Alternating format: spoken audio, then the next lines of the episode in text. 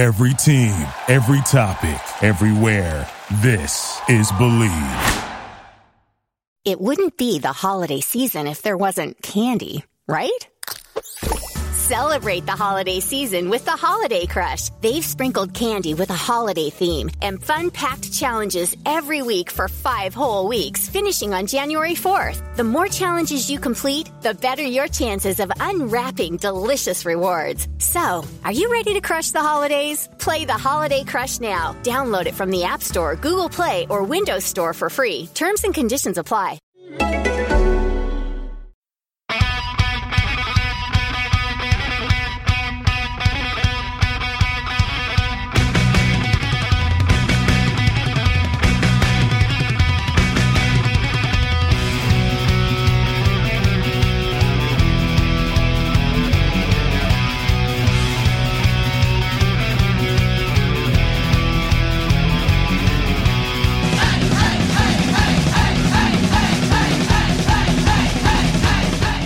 Hello, hello, hello, hello. Welcome back to the world's biggest and bestest Belarusian football podcast brought to you by the Futbolgrad Network. I'm your host, Manuel Veth, and I'm very, very excited to be back once again to chat about Belarus, the football in Belarus. And, you know, we're actually going to add some stuff today because we have news about other football in the region. So we're not a pure Belarus football podcast this week, but help me to discuss all of this. Um, is Tim. Once again, Tim Bogdachev from Vancouver. Hey, Tim, how are you doing?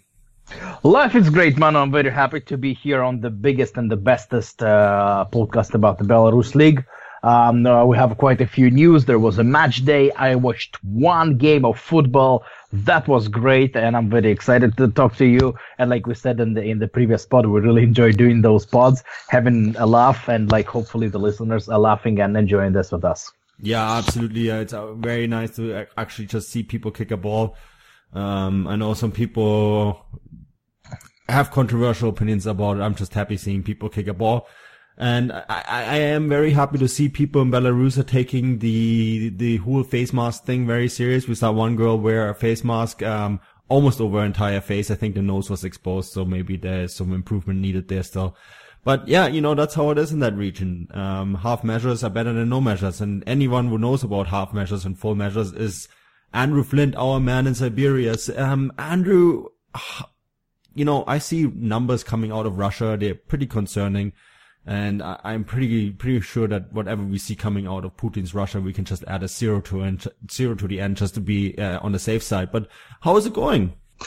Yeah, not too bad. Thanks, boys. I mean, it's it's rather disjointed to be honest for me because I see stories about countries around the world locking down completely, and speaking to my parents who have very limited movement because they're well, they're, they're no spring chickens anymore, and yet here, pretty much everything is going on as normal.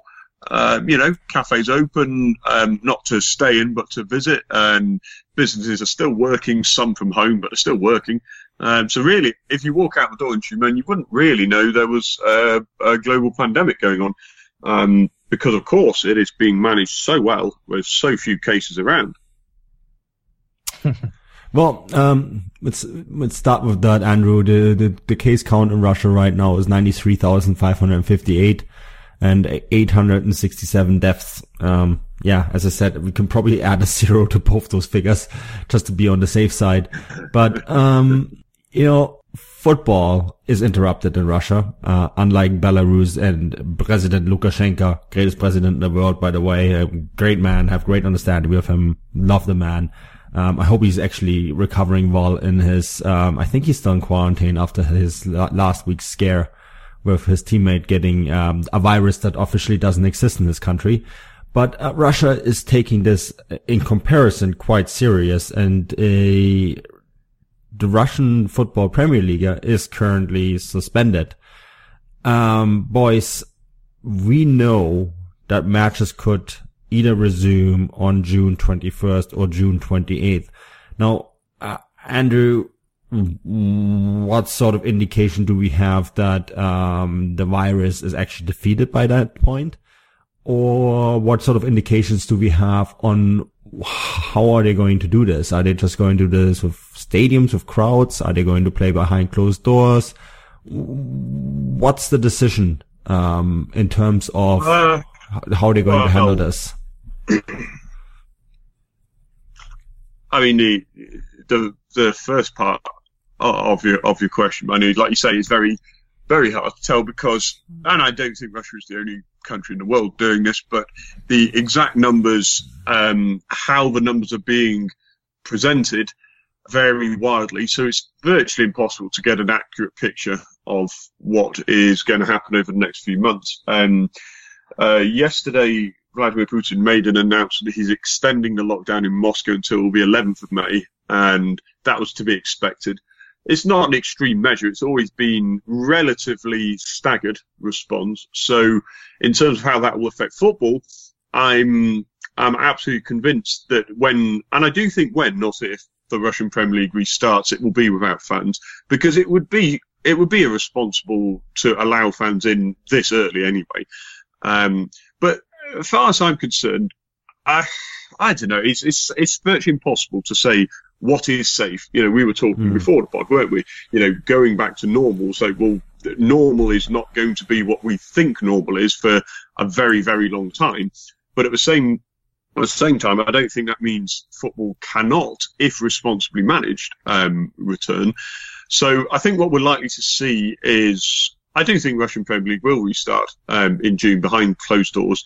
The fixtures will be concertinaed mostly into twice weekly schedule, which I think is, if you're going to restart, is sensible. Um, you know, buy yourself a bit more time, basically. So clubs are itching to get back. A lot of the, well, all clubs are doing private at home training sessions and being relatively sensible, but they are making noises about how much they want to get back into it and how much they want to get training. So as soon as the word is given, players and clubs will be right back into full swing very quickly. I think generally there is a mood to, to do this, um, not to just close off the league and, and write it off completely. So I expect to see more Russian football within the next two or three months at least. Yeah, so um, maybe to add to this a little bit, we, we know that when when the football leagues resume, um, we're going to get some answers this this week. I think from quite a few leagues. I, I know uh, France kind of jumped the gun today and said they would cancel, and then they kind of backpedaled, and um, we don't actually know if they're going to finish or not. Um, I, th- I think Macron probably made a decision and then got a phone call from Qatar and told they told him to do something different. So, you know, France kind of back and forward a little bit. Um, the Eredivisie has cancelled the rest of the season, have decided not to call a champion, but have now seen a bunch of legal cases, um, mounting because teams don't know, team, teams are basically want to have the European places. There's examples that Utrecht, for example, is behind Tilburg, but have one match less, right? And therefore, um, their argument is, well, we don't know, maybe we would have won that game and then we would, would be in the Europa League, right? Because they, they the Eredivisie has said no champions, no promotion, no relegation, but, um, they're using the standings as they are to determine Champions League and Europa League spots. The team in the second division, Cambuur, were currently first, uh, of course, up in arms because they believe they would have gotten promoted. So there's there's all these ramifications of why you should probably finish Yeah. the league because teams would get really upset if you don't.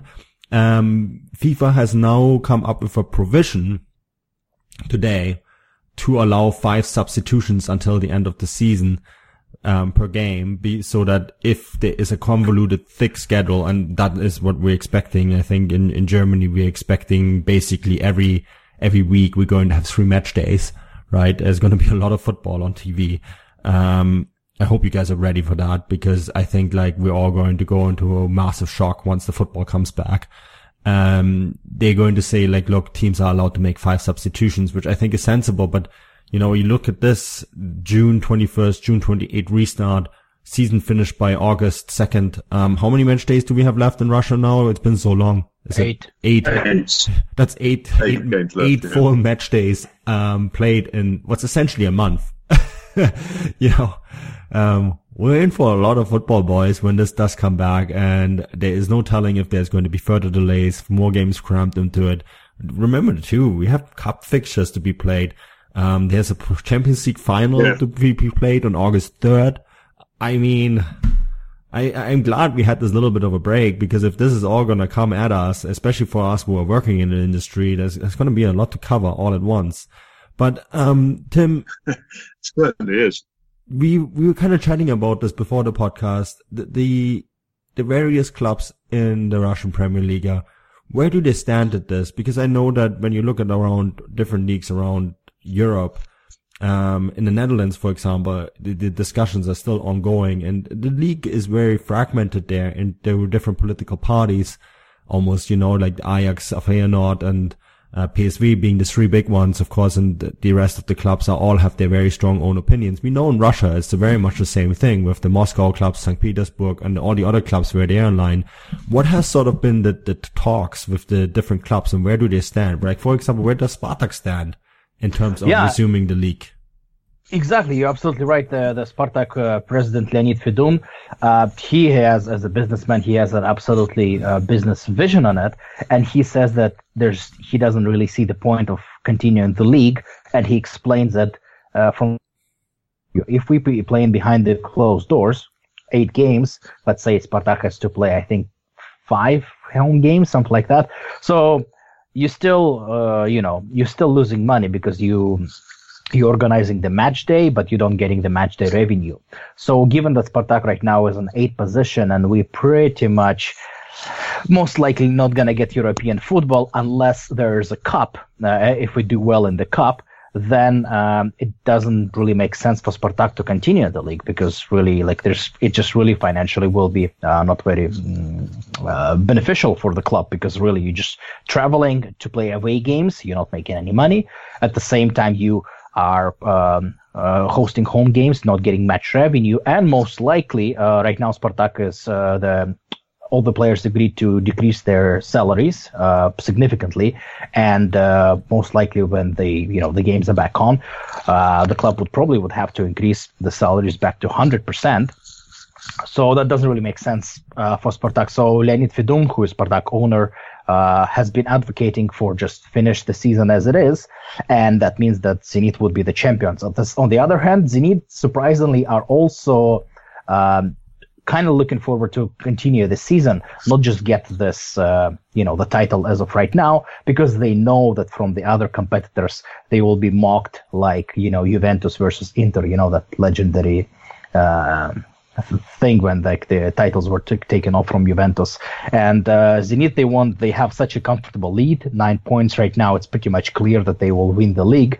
They want to win it uh, on the football field, and so don't get any mocking uh, from the fans of other clubs. At the same time, we have Akhmat, who, as probably the listeners know, are located in Chechnya, which is a powerful region in terms of it's a special region in Russia, and obviously they're right now on the dead last place. They don't really want to uh, finish the season as it is unless the league would be extended to 18 teams. Uh, so they will keep the place, add two teams from FNL who are standing first and second. So as you can see, I'm just like showing you the whole spectrum of opinion which exists. So as you can see, the clubs are definitely not in the um, not on the agreement, but uh, at the same time, I listened to the interview for Valery Karpin, who is the coach of Rostov. Um, that's kind of uh, following up on your five substitutes idea uh, of FIFA's uh, five, five substitutes ideas. He says, you know what? To be honest, if we have only three weeks of preparation after a month of sitting at home, and then we would have to play every two like two two games per week there will be so many injuries. He says like the, the players won't be ready. He says ideally we need five weeks to get ready. The players won't be physically ready to play in such condensed schedule. He says I expect to be lots of injury. He says, and I want to stress that Valery Karpin was super professional about it. He says we're gonna do whatever the league tells us to do, but I would rather have at least four to five weeks of preparation because I'm really worried for my players because we start playing so many condensed games, which makes sense. Like you have to fit those games, but um, we will get lots of injuries. And um, yes, so the preseason obviously for the next season will be ruined as well. So uh, it's it's not ideal, but you know it's in this situation we have to make those those choices. Andrew, how how how was your club? Uh, what what what they would like to to do right now because you're on 11 places. The relegation is not dangerous as the thing stands right now. How does Ural see the you know the uh, and their president Ivanov the restart of the league? Well, I mean, Tim, you're right. I mean, Ural have not had a particularly great season, um, shipping goals for fun, um, conceding more than anybody else, uh, which is fairly embarrassing to be honest. There have been quite a few injuries for Ural this season, but in terms of what they want, I think it's fairly clear that Ural do want to. They're very anxious to get the season going again. Um, uh, Ivanov, the the president, has been fairly vocal in basically what he views as the priority for the team, which is qualifying for Europe. Now, a lot of people will say that's very ambitious, but they're just slightly forgetting one very, very simple point.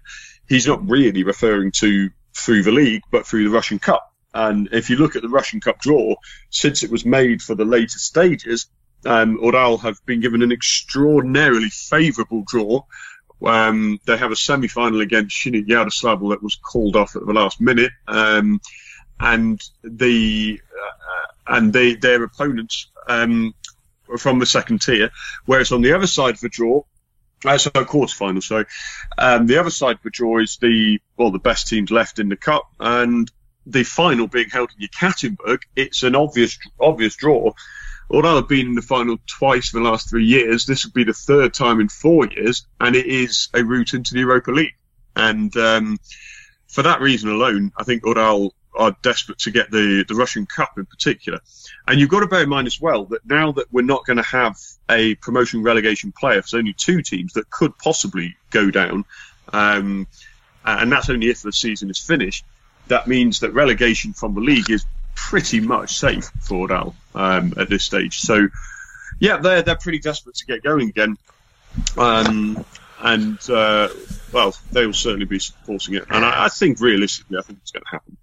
And I'm I'm on board with the whole cup thing. I don't care about the league, but because Spartak is in semi-final of the Russian Cup against Zenit St. Petersburg, then uh, you know, like we're pretty much one step away from the final. And given how you said that the other side of the playoff is, uh, well, like you said yourself, is Ural versus FNL teams. Um, Yes, obviously that's that's what Leonid Fedun is also saying. He he says, and it's blatantly, he says, "Listen, the league, let's cancel the league, but let's finish the cup because we're in semi-final." so, like I'm I'm well, all for it.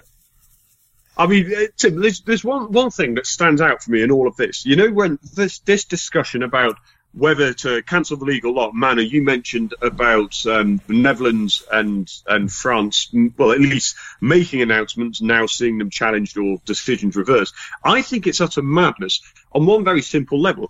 I'm not saying that the next this season and the next season are definitely going to be completed in all leagues. But if you're going to cancel a season, cancel the one that hasn't even started yet, if you mm. have to, and finish the one that it, we're already three quarters of the way through. I mean, whether that means simply waiting months to start safely again, okay, because health and safety comes first. And if you eventually have to finish this Russian season, even if it isn't this calendar year, then give the players time to recover, give the you know the restrictions around health um, room to work. Why cancel a season that is almost finished ahead of one that's not even started. Yeah, one hundred percent. I agree. I agree one hundred percent. Finish the one that you're playing, um, because then that way you avoid all those legal issues, etc. And um, you can exactly. come up. We can come up with. It's easy to come up with a format to bridge whatever next year looks like. Right, whatever that looks like. If it's a shortened season, if it's like a calendar year season, if it has to be played as a tournament into different divisions, who knows?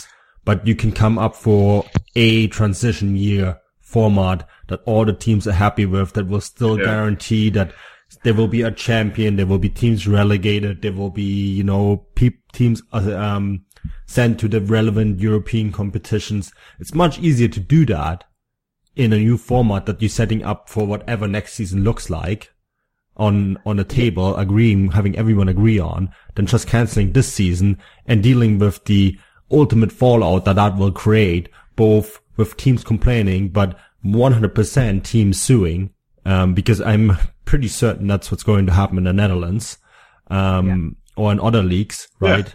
So it, I think it's much easier. As you said, worst case, you play the season into September, October, November. Who cares? Right? You take off the rest of the year and you play the next season calendar year and set yourself up nicely for what's going to be a winter tournament in Qatar anyways. Right?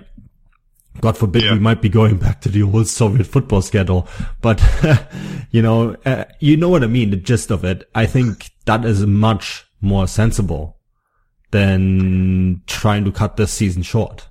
It's my personal opinion anyways.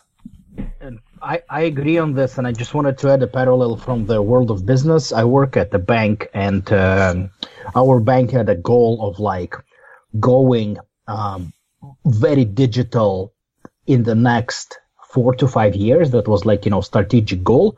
They said that over the four weeks, we were able to come up to almost achieve the goal, which was in five years. So like we all working from home, we all went digital, we're serving the clients um, from home. Um, so, and I heard those stories from a few different businesses that, yeah. you know, you, ha- you had a long-term conversion of going digital, but like within a month, uh, the companies were able to implement this. I think that you know in those like you know those uh, desperate times will uh, drive some creative solutions, and I think some of those solutions might be interesting. So what I'm saying, I totally agree with you that yeah, you should finish the existing seasons just to avoid any any uh, complications and any lawsuits. But going forward, the next season definitely gonna be weird. There's gonna be Euro in the middle. There's Qatar coming up, so you have to figure it out. But I think by doing, by implementing some, you know, out of the box opinions, which uh, sports fans have been talking about forever. For example, like implementing playoff system in the league uh, I think would can really create something really interesting, and maybe some of those creative ideas will stick because they will improve um, the, the, quality of the football. For example, when Russia transi- transitioned from the old Soviet system, which you mentioned, to the new system, the season was year and a half long, and in the end, the whole t- uh, the whole league was divided into eights top eight and the bottom eight. So the top eight fought for Europe and the bottom eight fought for relegation those top eight games were absolutely fantastic. There was like eight good teams and every match day was absolutely mental. Every match day was, there was a derby game. The level of games was ex- extremely uh, high. So I'm thinking that if we continue this transition of like, you know, finishing the season and then doing a season in a weird time frame with a short, that could create some very interesting ideas and some ideas what might really improve the game. Yeah, Ukraine um, played a really short season in their first ever season. Remember that? And they had they had some some weird playoff format. I think it was the 1992 Ukraine Premier League season. Yeah, when Tavria won out of all teams. Yeah, exactly because they had. Let me just get this up real quick because it was a very bizarre format. Um, what they did, they had two groups of 10 teams and then the final they played each other. Mm-hmm. For example, so see? you know, and then they the thing is that it was actually only 18 league games, so they regionalized the leagues. So if you're Russia, you like you you make a South and a North league, for example. Um, with 10 teams each, each play each other twice, and then the final, you have a one-off final to determine the winner. Um, and, uh, you know, maybe have playoffs for Europa League, Champions League, and all that sort of stuff, and you relegate the bottom teams and then you, reunify it, for example, mm-hmm. right? That's that's one possibility. I mean, it's all been done. Um, there have been extraordinary times um, for for some of these competitions in the past. In Germany, what they used to do, they used to be the different Oberligas used to be the top divisions before they brought in the Bundesliga, and um, the different Oberliga champions would then play a tournament. So I think it was four Oberliga champions. They would play a tournament to determine the champion at the end of the season. You know, so you could do that. You regionalize it. You kind of play a sort of Champions League. Everyone plays each other like two or three times. Then you like have a Final Four tournament. Um, everyone in the Final Four tournament also qualifies for the Champions League and then determines a champion. You know, that is a way to do it. Um, I think there is many, many different ways to find a bridge to gap a year. Um, the worst thing you can do is to end a season on a cliffhanger. You know, you wouldn't do that with a TV yeah. show, would you? I mean, that's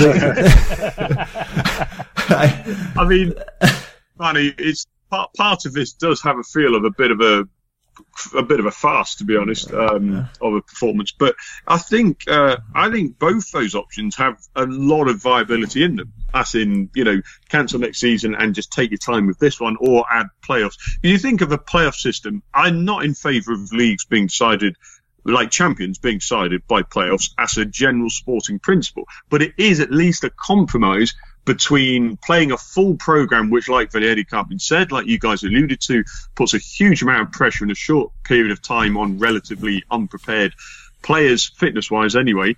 But it also gives some sporting merit, which I think is absolutely essential because it's a joke to finish a league without full sporting merit. I'm not surprised these legal cases are coming out in Belgium and the Netherlands about, um, you know, the leagues being closed off. So you know, I, I think um, as long as people are just remember what a league is, it's not just a statistic. It is it's something that matters. It's not just entertainment for people. You know, so many times you see lazy comparisons saying why football is being paid when health workers need to be paid. So it's not a choice either or. It's it's a business as well. It supports people. Like we yeah. are one small tranche of that. I mean, we're talking thousands and thousands of people and families and their livelihoods, and including even the players. You know, you have 50% of the players at least are um, earning significantly less than what most people assume they are. Um, I'm not talking necessarily English Premier League because their wages are obscene yeah. there, but talking Russian football. I mean, we're talking serious stuff. Yeah. Um, my uh, our, our local team, um, FK Tyumen, we had our captain Andrei Pavlenko. He's a seriously talented player for outside the top flight. He's got two young kids, and and he's had to flit around from Vladivostok to um, uh, Krasnodar Krai to find a team just simply to support himself. And he's a captain. He was one of the highest earners in our league. So that tells the story. Um, it is, you know, these are serious serious matters at play. So to cancel a season is basically cutting out the livelihood of a lot of people. Yeah, and you have to remember too, um, what is it? Only about two or three percent of the footballers that out there that play professionally have enough money after the end of their career to, to survive with the income that they made. We all see the Ronaldos and, uh, you know, the Messis and of this world and the very top, top, top elite. Reality is a lot of those footballers, if the season are not, isn't finished, um, we're basically talking about pretty much anyone outside of the top four leagues. And I'm not laugh joking here. I'm really literally anyone outside the top four leagues. If you're not in one of those leagues, you are likely losing significant amount of money. And we're talking a significant amount of money, enough of that that you, you know, your career is in jeopardy and, um, and your livelihood of your family is in jeopardy. You know, um, one of the leagues that I cover, MLS, and I'm not laughing I, cover players that essentially earn a lot less than I make, right? Um, I'm worried. I don't know how they feel, right? So it's, there's other leagues, you know, we have the Canadian Premier League here where players now, um, are making less money and they had to forego some of their salary. That's not a joke. I mean, for these players, that is a significant amount of money. Like, and we, yes, every other industries are faced with this as well and um, other industries, just like football, are trying to find ways to get back going in this new reality. And I think mm. this is something that people are saying, whoa, these rich footballers and all that kind of stuff. It's like, you're not completely wrong, but you're also not completely right. because yeah. a lot of these yeah. footballers have wives, families, etc. And some of these footballers are not millionaires. You know, half a season gone, half of the income gone. I mean, how would you feel if you haven't been followed already? Because there's a lot of people like that out there already. How would you feel if all of a sudden 50% of your income is gone? And that's not great. Tell me, I think a lot of people have been in that situation. Yeah. And I mean, yeah, it, this is serious. And when they're saying we want to get this industry back going, please, if you have make this discussion about privileged footballers, keep in mind that that reality of it. It's supporting a lot of players supporting a lot of people, supporting their families, and yeah. supporting us. I mean, um, Andrew, you and I, this is our main income. you know, this sport is our main I income mean, and we have families to support as well. So, you know, that's a reality. Yeah. That's a reality of life. Um, and I think that is something that has to be kept in mind. And if you cancel a season, that means a lot of money is going to be gone, you know, just like well, in other industries. Yeah. it, it man, you're, you're absolutely right because there's these. It's that it's that thing that you mentioned that there's this conception of what all football is based on the flashy, glitzy headlines that we see of Champions League superstars. Well, yeah, that's um, like you say, a very small percentage. My salary was cut in half um, two months ago. Now I'm I'm just about getting by. I'm not trying to create a sob story, but it's just it's the reality of life, and I'm mm. far from the only person. In fact, I'm actually in the more fortunate um, tranche of people that I actually still have 50% of my income.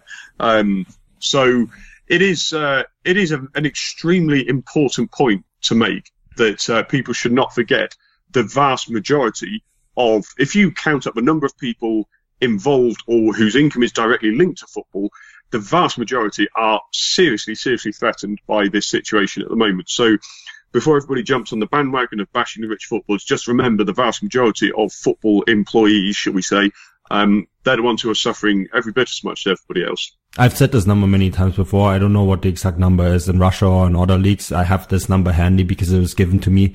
In Germany, the Bundesliga employs 56,000 uh, people. 56,000 people. Wow.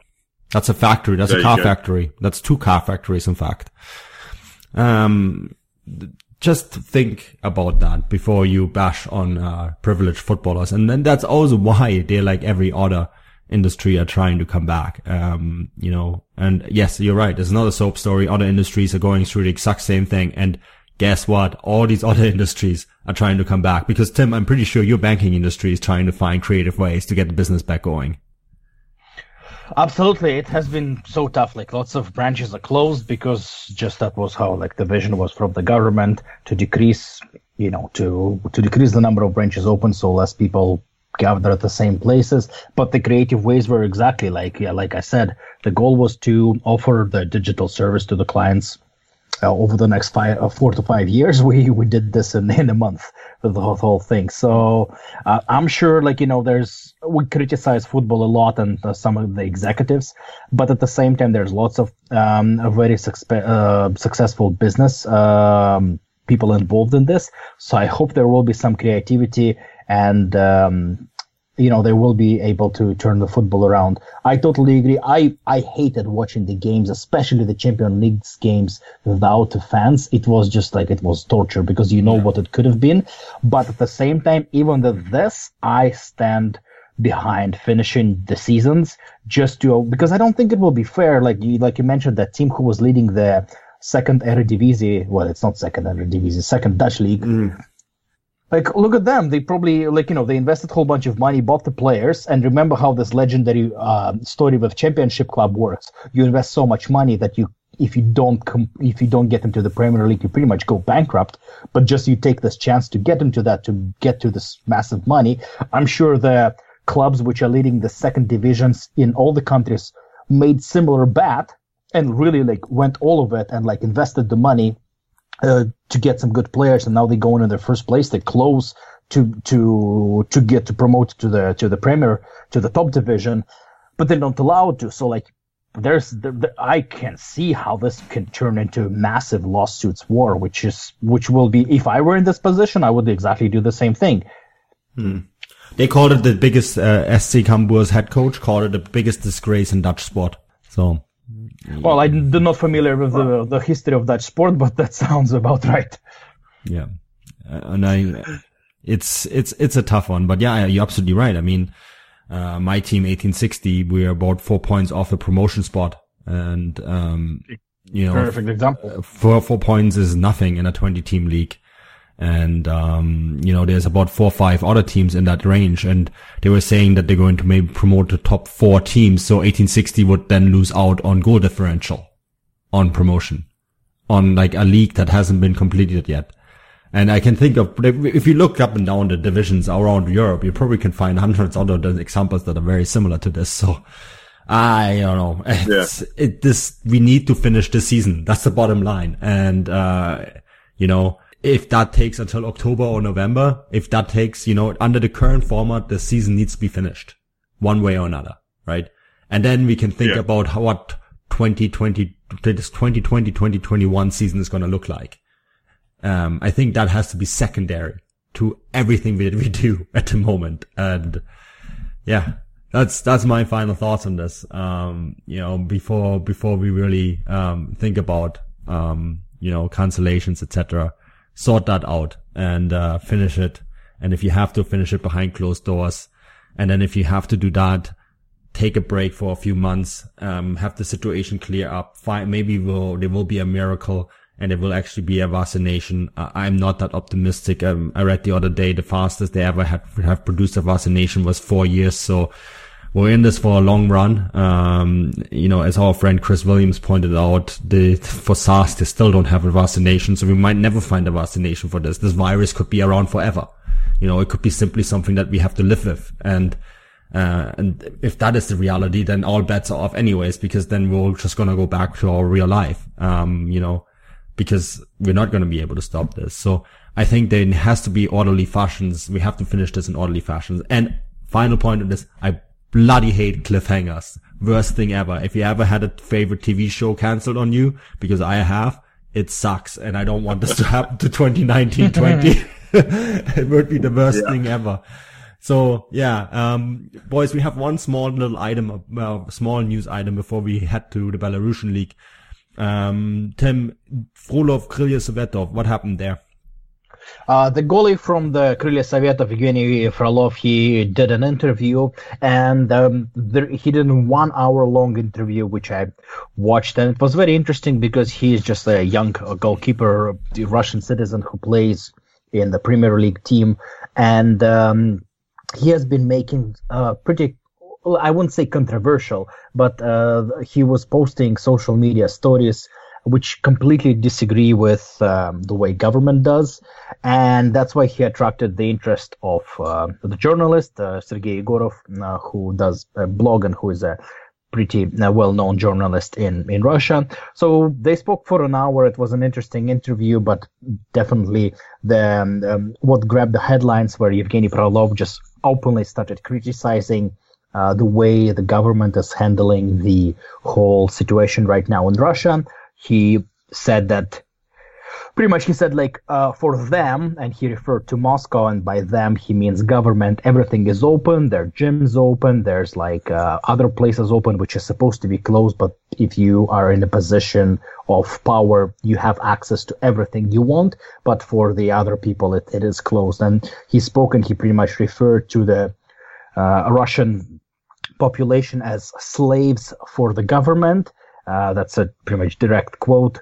Uh, and um, so, as you can hear, it was fairly controversial. I wouldn't say controversial because controversial means like questionable. He has his opinions, and it was definitely said against the government. So, what happened? He got um, fined by his club, Krylia Sovetov, again, which was uh, received with um, a few question mark because some people say uh, he can speak his mind. He did an interview at the same time uh, devil's advocate on that. People say that listen, like the uh, the Krylia Sovetov is a club which is sponsored by the government. Like you know, we talked many times that some clubs really do depend on on the city's government, and he criticized pretty much what you call quote unquote their main sponsor. So that was an interesting story. You can take it as as you wish, depends on which side of, of the fence you are. But that was probably the biggest story of the last week. The goalie from like one of the you know, from the team from the bottom, which doesn't get really too mentioned too much in the stories really made the made the headlines. And it was clearly an interesting story because pretty much everyone had an opinion on him. Some people say that the Sovetov shouldn't ban him. Some people say that he didn't really obey his professional duties. And everything was supposed to be confirmed with the press officers of Sovetov regardless what happened that was a story interesting and uh, definitely was the main headline, one of the main headlines of uh, in Russian football this week.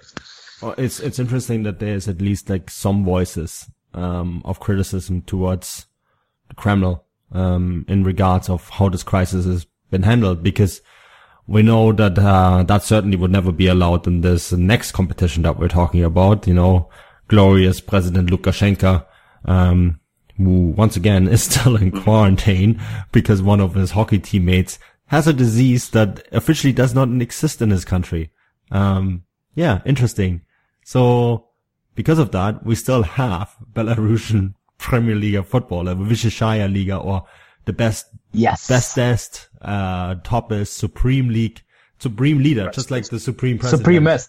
Yeah, supremist. Um, yeah, and boys, we did our research, our due diligence before this podcast coming on. Um, like many people around the world, we watched some football together. Um, and, um, yeah, I liked what I saw would maybe be a lie. And I don't think I've ever seen football being played with so many clear cut chances and no goals being scored. And th- this particular match that we watched, Torpedo Zhodino against Ruch, I, I think if they had a striker, um, if either one of those teams had a striker, we would probably have seen six, seven goals in that game. I mean, the defending was atrocious. The, um, the, the, the, the, the way that man marked was non-existent and yet for some odd reason nobody managed to score a goal. I mean, Tim, have, I, it's been a while since I've seen something on any kind of professional level, but, um, I think it, it, the result was rather suspicious. I don't know how you felt about this. Well, I'm I'm glass half full person, so I just uh, att- uh, attribute this result to the low quality of players. I like the realism. Uh, although, although number 34 at Ruch, um, yeah, um, every single cross that came into the box, he attempted, attempted a bicycle kick. Um, you know, he was always getting in position. He's kind of like the glory hunter that you always used to play with when you were a kid, right? Um, Artem Petrenko is his name. Um, you could just see he was getting ready. There was one in particular cross. I think it sailed about 10 meters over his head and he was still getting in position for a bicycle kick. He attempted it once. I'm surprised he didn't break his neck when he fell. Um, he also managed to, I think, miss six or seven clear cut chances. So if you're in need for a striker, t- avoid him. Um, he couldn't score to save your life. Well, Maddie, you, you say that if you want a striker who will entertain you, I'm not necessarily score you goals, but entertain you, he's your man. But oh dear me, I don't know, boys. I mean, the the the thing is, there's quite a lot. I mean, we've we've including us in this. There's been quite a lot of, um, shall we say, yeah, people laughing at the fact that Belarusian football has become popular, but the quality, there is quality there. That's the thing. Uh, like you say, they, they they just can't finish to save their life. Um, but the build up, like some of the build up play and the pace at which they play is, is seriously, seriously impressive.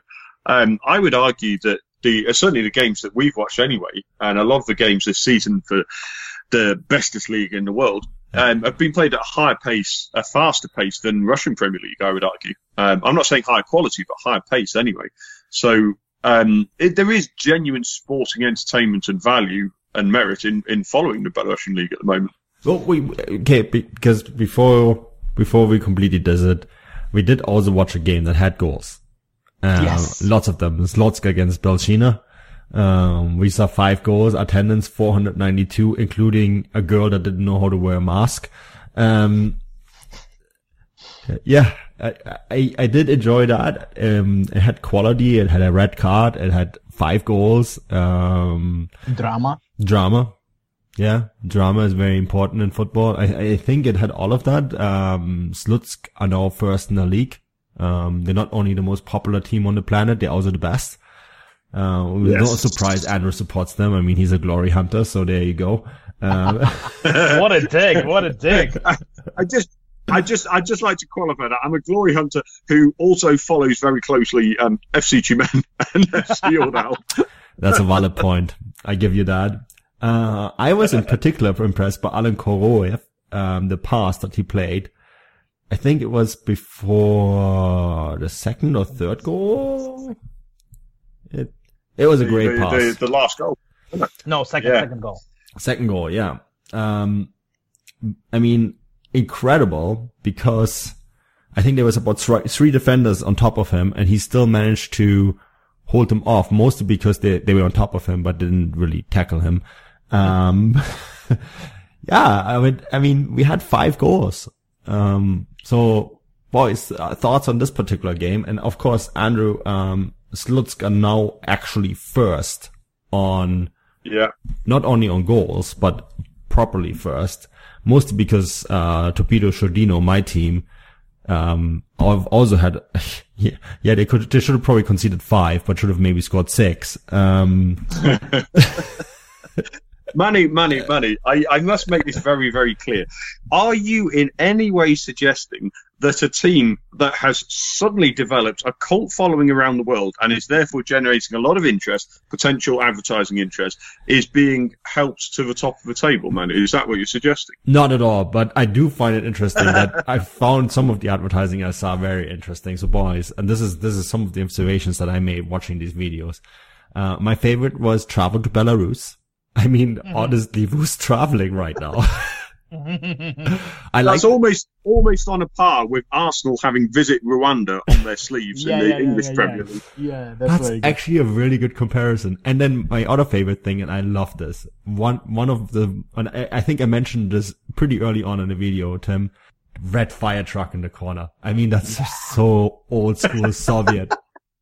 This thing has probably been standing there since the fall of the Soviet Union. It probably doesn't even work anymore. It's basically just, you know, like decoration. But yeah, red fire truck standing there. Um, there was a Harley Davidson commercial. Yeah. And, and that made me think, did they just decide that this is a good time to advertise in the Belarus League? Or has Harley Davidson always advertised and there is actually a Harley Davidson dealership in Zhodino? Given that they have Belaz, the whole fucking massive truck, you know, they. and yes, of course, there was lots of advertising for that. but yeah, they, I mean, I, I should have googled this, the Harley Davidson dealership in Zhodino, in case I ever want to buy a Harley Davidson in Belarus and drive it around. Yeah. oh, I don't know. Um, I mean, you know, guys, in, in all seriousness, um, uh, about about this game, the, the the thing the thing for me that I find quite encouraging is that Belshina, who are struggling, there's no two ways about it, Tim. Sorry, um, I know you love them um, dearly, but they, you know, they they didn't just um, they didn't just shut up shop. They didn't just no. roll over and and accept the result.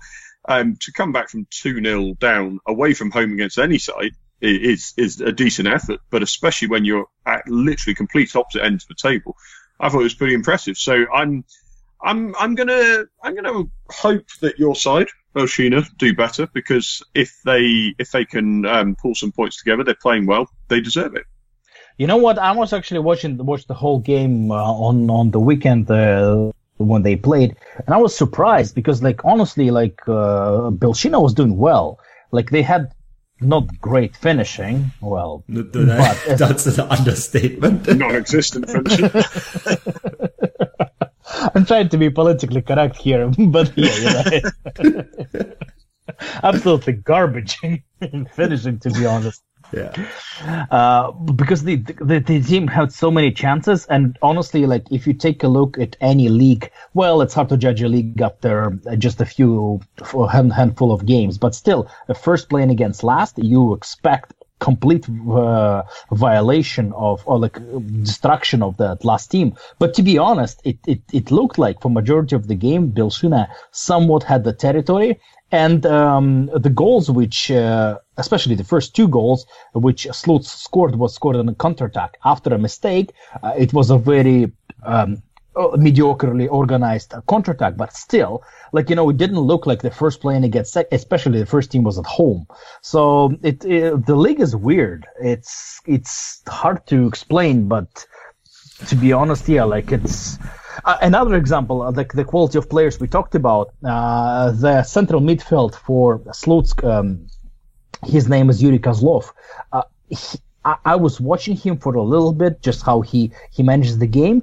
He was making very, mm, I would say, low quality decisions and some mediocre mistakes, but at the same time, he looked like a Busquets like he was controlling the game for Slutsk.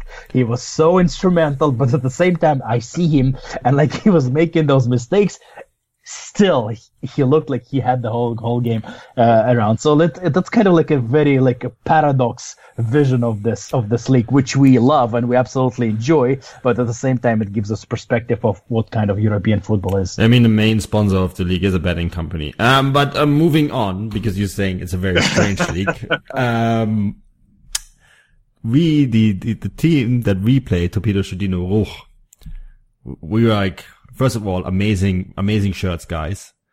But gray socks with this questionable. Questionable. The other thing that I find extremely questionable, we did some research on a team that was apparently founded in 1923, um, was actually founded in 19, in 2019. A bit of a different time counting there, I guess, in Belarus. Maybe they have, uh, Lukashenko can explain this one to us. But, um, they were actually founded as the Dynamo Brest's farm team um, officially disassociated from Dinamo Brest in the beginning of this season. Yet they have seven players on loan from Dinamo Brest. Seven. Uh, and watch this, guys. You know how many players have arrived and departed this season alone from the club? So they have brought in 26 and they have 24 players have left. It wouldn't be the holiday season if there wasn't candy, right? Celebrate the holiday season with the Holiday Crush. They've sprinkled candy with a holiday theme and fun packed challenges every week for five whole weeks, finishing on January 4th. The more challenges you complete, the better your chances of unwrapping delicious rewards. So, are you ready to crush the holidays? Play the Holiday Crush now. Download it from the App Store, Google Play, or Windows Store for free. Terms and conditions apply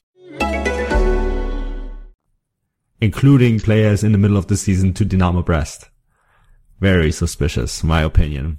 That's why we are not first, oh. Andrew. That's why you are first now, because you played the scambolic team from, I, from Ruch. Manu, um, I, I think, uh, as far as I understand, the, when we say they were formed in 2019. Um, I, I, believe it was actually down to the fact that they were promoted up to the same league as Dinamo Brest and therefore could no longer be um, officially tied together. Um, uh-huh. So the club has been around a little bit longer than that, but um, uh, but you know they have been promoted through the leagues, but they for a period of sake, shall we say, aesthetically, they are not connected. In the same way, for example, that um, you know, Red Bull Salzburg and Rasenball Sport Leipzig are absolutely in no way. But they don't play the same league. It's like Salzburg playing in a Bundesliga with Leipzig. yeah, I mean, look, it, let, us be honest. They, this this happens. It's not the only country oh, um, yes. in our region where where teams um, where teams do have very strong connections. Then, shall we say, at the very least, and maintain them. I mean, it's it does it does bring into question the sporting integrity of the league when they, when connections like this are allowed. But then you look in the Russian Premier League, um, Gazprom have three teams, and and very little is really really just three. I thought it was four. Basis. Wasn't it four? How many do we have these days, Tim? Three, four? We have. Well, we we've got Sochi, we've got Orenburg. Um, Zenit. I mean, even um, Zenit one, two, three, four. Even, yeah, there's four. Orenburg, uh, Orenburg, Orenburg, Sochi, Zenit one, Zenit two. Yeah, so in the first three two. farm clubs. Yeah, it's handy. Nothing suspicious there though. But yeah, um, yeah, I, I the, the, the the transfer movements there though. Um, that said though, Alexander Setnev seemed very, very, very. The head coach of Ruch seemed very concerned about his finishing. I was very worried about his health um, watching the game because he screamed a lot at his very young, inept uh, striker, number twenty, uh, numbers number 70, 34, Artem Petrenko. I, I call him the uh, bicycle kick. Uh, bicycle kick master. Bicycle kick master, yeah.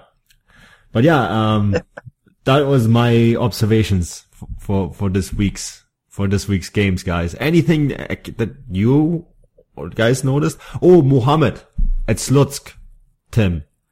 Um, we tried to figure out where he was actually playing, what position because he, he was kind of all over the place. Um, well, again, I can put on my uh, glass half full hat and say he was playing everywhere. Mm. He was instrumental for the team, but at the same time, he can have a glass half empty hat and say that he was dis uh, disrespecting his position and was just like disobeying his where he was supposed to play.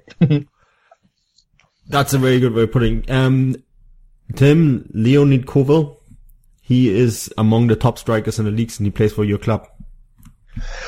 Yeah, he is like an experienced player. Like I said, he had a 30 plus spell in Russian Premier League uh, for Saturn Ramenskoye and scored exactly zero goals. So you can kind of tra- uh, transcribe his talent to to his to his um, league, uh, to, sorry, to the Belarus league. But clearly, out of all strikers I've seen, and I've seen a few Belarus games, he was the best. so, well, maybe uh, number 17 Mohamed, who was who scored like two goals, but at the same time, uh, he also made some mistakes, and he was he well, he scored two goals, but at the same time, he missed some chances, and he could have been a little bit better in some finishing. But uh, Leonid Koval is consistent. Like the whole Belshina team is really depends on him. And uh, it was funny when they played at home. Um, they played a couple of weeks ago. I watched the game, and then the whole stadium was saying, Lena, давай! And you can imagine those like Belarusian hardcore old school fan, and they were like, Lena, давай! it was that was the main kind of like chant which they had, and he tried his best. Um, nah, but yeah, that just again like uh, shows the the level of football where the player who played in Russian Premier League in the end and like probably about a few ten years ago and scored in 30 games zero goals for Shinnik, uh, sorry, for uh, Saturn. And then he's pretty much one of the best forwards in, in the league. Uh, 10 years later when he is push, pushing his fortunes probably. Well, yeah, like my team is I clearly made the wrong decision to pick Belshina, who are dead last in the in the in the table. Uh, but uh, you know, you have to stick to my guns. You know. Yeah, and you the choice is yours. Um, ten teams and thirteen years for Koval. Tim, he's been all over the post-Soviet space. yeah. I mean, uh, it's the who is who. His career started with FK Smorgon. No, that's not a joke. That's the name of the team.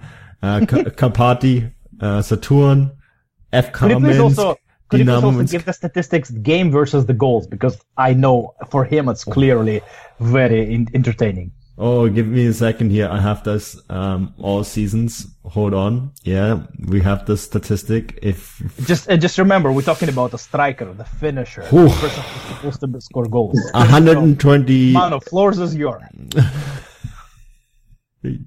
it's not good. Uh, 379 games, 78 goals scored. Yeah, Yeah. this is not good. But he has he has played for Wow. Belar- he has played for Belarus 17 times. And how many goals he scored? Three. Eh, not bad, not bad. well, hey, boys, boys, maybe this is his breakthrough season. At the age of 30, whatever he is. Well, Andrew, you're not wrong. This is the most goals he scored in a single season since 2012. it is. That is that is atrocious. I mean, I, I'd honestly, I'd honestly back, um, I'd honestly back myself to score more than that at least once since 2012. But um, I tell you, boys, look, just one other thing, uh, one other player that's caught my eye this season so far is um, for a slightly different team for Isloch, um, Momo Yansane. Um, I think is is going to be one of the one of the players to watch this season because he's he's Mhm. still only 22. This boy, Yeah. uh, he scored three uh, for Isloch, and he, he's played in other countries as well. He played in Morocco, I think it was. Um, and I think he's got enough ambition about him to. I mean, let's be honest. There will be some players who want to put themselves in the shop window. Um, unlike Mr. Corville, he he he has age on his side. He has time on his side. Uh, still only 22, and I, I'd be I'd be surprised if um, a lot of the the younger players in this league are not thinking, you know what, this is a this is a golden opportunity. I'm never going to get again to get such an exclusive uh, set of attention Yeah. because of the nature of you know Belarus being one of the few. So I think Momo Yansane is one to uh, look out for at Isloch. Yeah, um, and- keep your 11 eyes on him. 11 goals, 3 assists last year for Isloch. Um, that's pretty good. 16 goals in 39 games throughout his career for Isloch as well. And yeah, only 22. Um, Senegalese striker. No, sorry, Guinean striker. Um, Yeah. yeah, interest, interesting player. So yeah, yeah, no, I mean, you, you're right. And someone like that, uh, remember Yaya Toure, um, started his career in Ukraine. You never know. So you might actually see and one of speaks pretty good Russian. Yeah, exactly. So you might actually see with some of these players that, you know, we're kind of laughing about this league a little bit today, but some of these players you might actually see in some of the bigger leagues going forward. Um, especially, I'm actually I'm actually curious, like if there will be a transition. We mentioned a few players who were, you know, uh, uh, decent on that level, and there will be interest from Russian clubs because Yeah. you know, obviously, like the price. It will be very interesting to see how they do. Like I brought the example of Leonid Koval, uh, which wasn't great, but like it's curious to see. Oh, absolutely. So, um, you could buy, uh, Momo, um, Jan, Janzane for $500,000. That's his current market value. Um, so, yeah. And he ranks, yeah, he's, he's in the top, he's in the first page on Transfermarkt in terms of market values, you know. The most expensive league player in the league is uh, Mikhail Gode- Gordeichuk for 1.3 million. So, yeah. And Kacharidi, of course, is still there. You know, our friend, who we still don't know if he's actually gonna ever play again in that league. Um, so yeah, boys, that's pretty much it for this week. We've, we've flown through another podcast of, you know, some opinionated discussions of whether Russian football should return or not and, uh, Belarusian top flight football with, uh, some talent scouting, advertising, etc. So the things that we sort of noticed. Um, other than that, Tim, I know the music scene is hit quite hard, like everything else. I know also that your awesome song is still our song for this podcast. So maybe one more time for you to pluck it. Exactly. Like still, like I said, a, a glass half full uh, on this in this whole situation. Yeah, there's no shows, there's nothing is happening, but at the same time, I think that uh, you know, uh, for us, it's going great. Uh, we just uh, the, our song. Uh, well, not our song, the song by 1EM, but our version was included into the pod, Futbolgrad intro song. That makes me super, super happy. I'm very, very excited about this. So life is still great. And thank you to everyone involved who made this happen. So great. Listen to the intro song many, many times. Sounds awesome, doesn't it? Uh, Andrew, how about you? What's going on in your life? Uh, well, yeah, just carrying along. I'm um, writing the English content for Russian Premier League website, which of course is not a huge amount at the moment, but um, like we mentioned in the pod, Russian football may be coming back in the next couple of months, so I'll be preparing for that. But at the moment, just simply uh, keeping going, which is which is fine for now. Yeah, I mean, I, I don't have much news going on either. I mean, um, those who follow me know that I work full time for Transfermarkt and, um, that content can all be found on my Twitter account at ManuelVeth. Oh, I interviewed Rob Friend, um, actually really good interview, former Bundesliga striker, now is the owner of Pacific FC. And it turns out he actually lives, like, just lives down the road from where I live. So, um, we're neighbors. Um, so yeah, I interviewed him and, um, that interview is up. I interviewed Tyler Adams last week, um, as well. So that interview is also up on Transfermarkt. So lots of stuff like that, lots of exclusive content these days because players just like us, we're all stuck at home, self-quarantining. So it's a really good time to actually speak and catch up with them. So yeah, that's, that's what we're doing on Transfermarkt. Um, please check it out. We have actually the phone number and statistics on the Belarusian league. Um, so yeah, if you want to catch up on the Belarusian league, I actually posted a pretty, pretty cool, cool graph the other day on the Twitter account. Uh, so check that out as well. Well, boys, that's it for us from this week. We'll be back next week. Until then, dos vidania.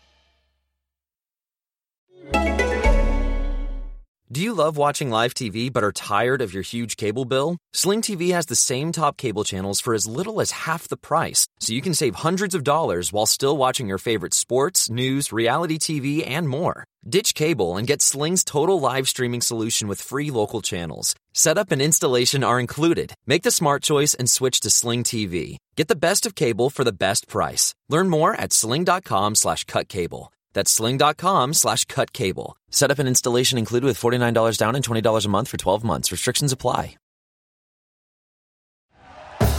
Thank you for listening to Bleav. You can show support to your host by subscribing to the show and giving us a five star rating on your preferred platform. Check us out at Bleav.com and search for B L E A V on YouTube.